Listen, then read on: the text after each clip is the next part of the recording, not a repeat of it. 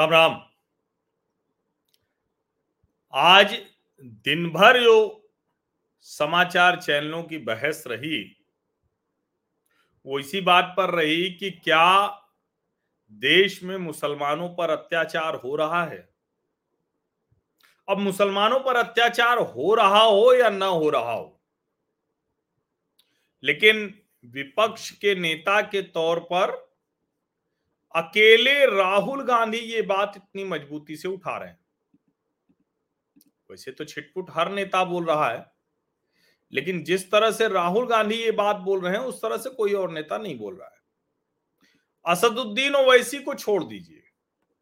उनकी बात छोड़ दीजिए। लेकिन दूसरी जो पार्टियाँ हैं, वो राहुल गांधी से इस मामले में पिछड़ रही हैं। अब जो एक बड़ी रोचक बात है कि राहुल गांधी के ऊपर अब सीधे कोई हमला भी नहीं कर रहा है। न तो भारतीय जनता पार्टी और ना ही दूसरी सहयोगी पार्टियाँ जिनको लगता था कि कल को राहुल गांधी दावेदारी कर सकते हैं तो उन नेताओं को भी अब राहुल गांधी बुरे नहीं लग रहे हैं।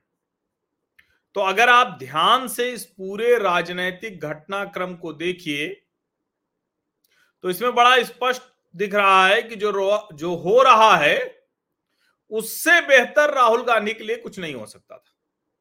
2019 के चुनाव में कांग्रेस पार्टी को वहाँ ले जाने वाले, जहाँ कोई कल्पना भी नहीं कर सकता था, यानी एक तरह से कहें गर्त में, जो पार्टी देश के हर हिस्से में थी, वो पार्टी देश के हर हिस्से में पिछलग्गू हो गई।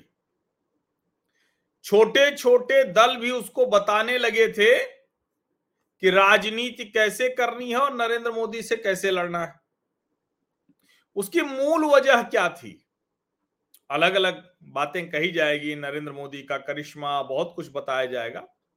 लेकिन मूल बात यह थी कि सेकुलर के नाम पर जो वोट उसको मिलता था, वो वोट मिलना बंद हो गया।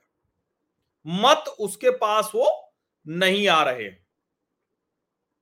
सेकुलर वाला जो वोट है वो दूसरों के पास चला जा रहा है। अब यहाँ कांग्रेस पार्टी की रणनीति बड़ी स्पष्ट दिखती है। उसको ये भी दिख रहा है कि जहाँ आमने सामने की लड़ाई होती है, वहाँ भारतीय जनता पार्टी के सामने कांग्रेस लड़ती भी है और जीतती भी है। अभी हिमाचल और कर्नाटक का उदाहरण, हालाँकि दोनों जगह सत्ता परिवर्तन होता है। अब राजस्थान में भी सत्ता परिवर्तन का रिवाज है, एक परंपरा है। तो क्या राजस्थान में भी सत्ता बदलने वाली है? ये एक बड़ा प्रश्न है। अब इस सब के बीच में वो राहुल गांधी जो सबके निशाने पर रहते थे, वो राहुल गांधी अचानक परिदृश्य से बाहर हो गए। अब हम लोग उनकी आलोचना करेंगे व्यक्तिगत तौर पर। हमें ये लगता है कि भारत जोड़ो यात्रा बहुत प्रशंसनीय काम प्रशंसनीय काम था, लेकिन उसमें फिर वही सब वो बोल रहे थे जो ठीक नहीं था। और विदेशी धरती पर जाकर भारत को नफरती घोषित करने की कोशिश करना, ये तो बिल्कुल ही ठीक नहीं। लेकिन राहुल गांधी की आलोचना जिन मुद्दों के लिए हो रही है, वो मुद्दे देश के मुसलमानों के मन के मुद्दे हैं। उनको लगता है कि नरेंद्र मोदी सरकार के खिलाफ ये बात कोई इस तरह से क्यों नहीं कह रहा है। भारतीय जनता पार्टी कमाल की बात यह है कि बहुत कोशिश कर रही है कि कोई भी ऐसा हिंदू मुस्लिम नहीं हो। पसमानदा मुसलमानों को एक तरह से वो अपने साथ करने की कोशिश कर रही है। दूसरे भी उसके अभियान चल रहे हैं लगातार। जो सरकारी योजनाएँ हैं, उन योजनाओं में जरा सा भी भेदभाव न दिखे। और भाजपा की सरकार के मंत्री तो गिनाते हैं कि हमारे राज्य में कैसे मुस्लिमों की स्थिति बेहतर हो गई। लेकिन चाहे जो हो जाए, मुसलमान तो भाजपा को वोट करने वाला है नहीं। वो वोट उसी को करता है जो भाजपा को हराती दिखे। लेकिन अब उसमें कोई एक ऐसी पार्टी हो, पैन इंडिया, जो वो भाजपा को हराने के लिए वोट डाले तो उसके साथ सेकुलर हिंदू मत भी आए। कमाल की बात ये कि जो क्षेत्रीय पार्टियाँ हैं उनमें कुछ में तो वो क्षमता रही, लेकिन जैसे अखिलेश यादव और मायावती दोनों मिलके भी वो क्षमता, उनको सेकुलर हिंदू वोट जैसे चीज़ भी नहीं मिल पाई ठीक से। बहुत कम मिले। तो मुस्लिम वोटों का एकजुट होना भी काम नहीं आया।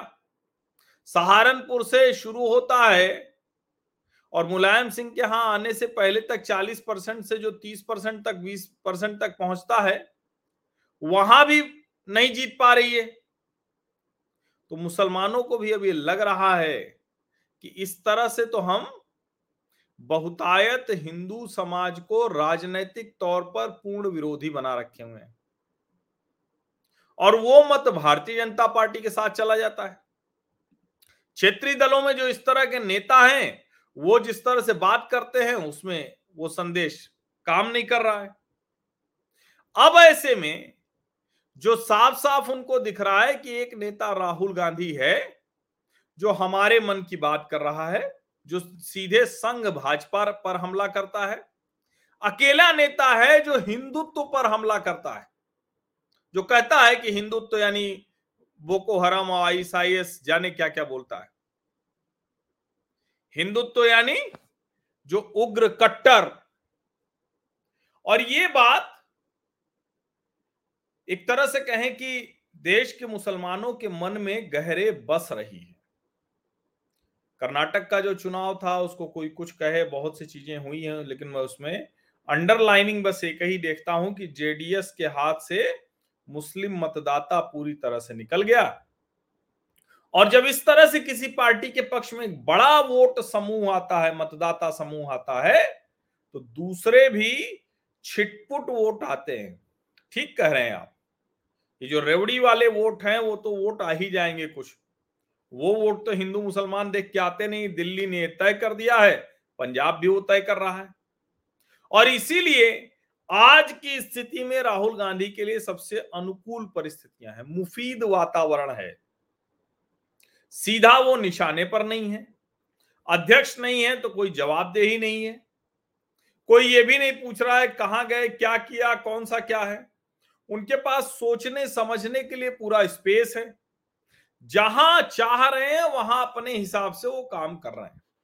और उनके लिए नैरेटिव सिर्फ़ एक है, और वो नैरेटिव उन्होंने करने की कोशिश कर दी। देश के मुसलमान मतदाता भी कहते हैं कि लोकतंत्र पर हमला है, खतरा है।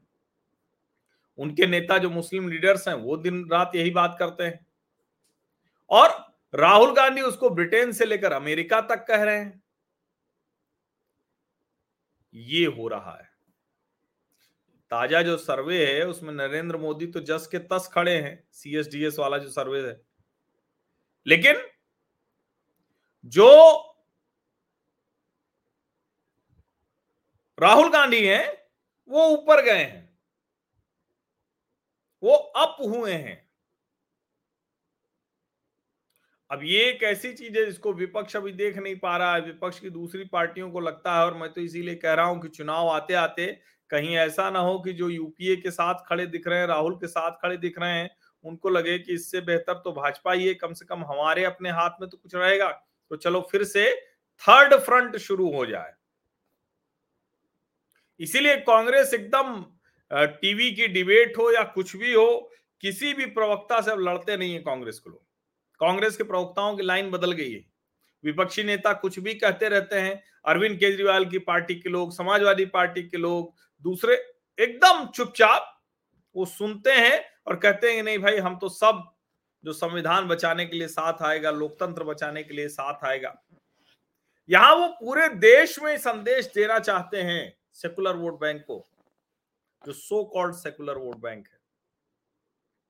कि भैया हम आ गए हैं फिर से। और कहीं मत जाओ। किसी और पार्टी को सेकुलर वोटों में विभाजन मत करने दो। और मैं ये मानता हूँ कि कांग्रेस पार्टी और राहुल गांधी इस रणनीति में बहुत हद तक सफल हुए हैं। कोई माने या ना माने, जिस तरह से उन्होंने अल्पसंख्यकों, विशेषकर मुसलमानों के ऊपर अत्याचार की बात की है जिस तरह से उन्होंने वो क्वेश्चन जो था, ऐसे लोगों को चुना गया है। यकीन मानिए, बहुत अच्छे से समझ लीजिए। राहुल गांधी एक तरह से कहें कि सोनिया गांधी जी चाह रही थी, अब वहाँ पहुँच रहे हैं। और मोदी वर्सेज ऑल तो ये चुनाव होगा। लेकिन ये चुनाव तो अंत में मोदी बनाम राहुल ही होने वाला है। राहुल गांधी धीरे धीरे धीरे धीरे धीरे धीरे फ्रंट पर आते जाएँगे। और चूँकि सभी जो क्षेत्रीय दल हैं, वो सबकी कुछ न कुछ पूछ दबी हुई है, सब परेशान हैं तो अभी उनमें से कोई भी, यहाँ तक कि अरविंद केजरीवाल जैसा व्यक्ति भी, उसका साहस नहीं है कि वो खुल के कह दे कि अब हम ही नेता हैं। राहुल और खड़गे जिस समय मांगा है, अभी तक समय मिला नहीं है अध्यादेश के मुद्दे पर, क्योंकि राज्यसभा में तो अगर वो अध्यादेश पास हो गया, पारित हो गया, तब तो फिर इस गठजोड़ का कोई मतलब ही नहीं रह जाएगा। तो कुल मिलाकर जो स्थितियाँ हैं, वो एक राहुल बनाम मोदी होने जा रहा है। यानी वो राहुल जो लगभग खारिज हो चुके थे, अब उनके ऊपर कोई हमला नहीं करता, उस तरह से आलोचना अलग बात है, चर्चा अलग बात है। लेकिन वो चर्चा एकदम अलग प्लेटफॉर्म पे हो रही है। कांग्रेस की किसी गड़बड़ी के लिए उनको कुछ नहीं कहा जाएगा। जीतने पर कर्नाटक में छह महीना पहले वो भारत जोड़ो यात्रा किए, फिर भी उसका श्रेय मिल जाएगा। इस स्थिति में है।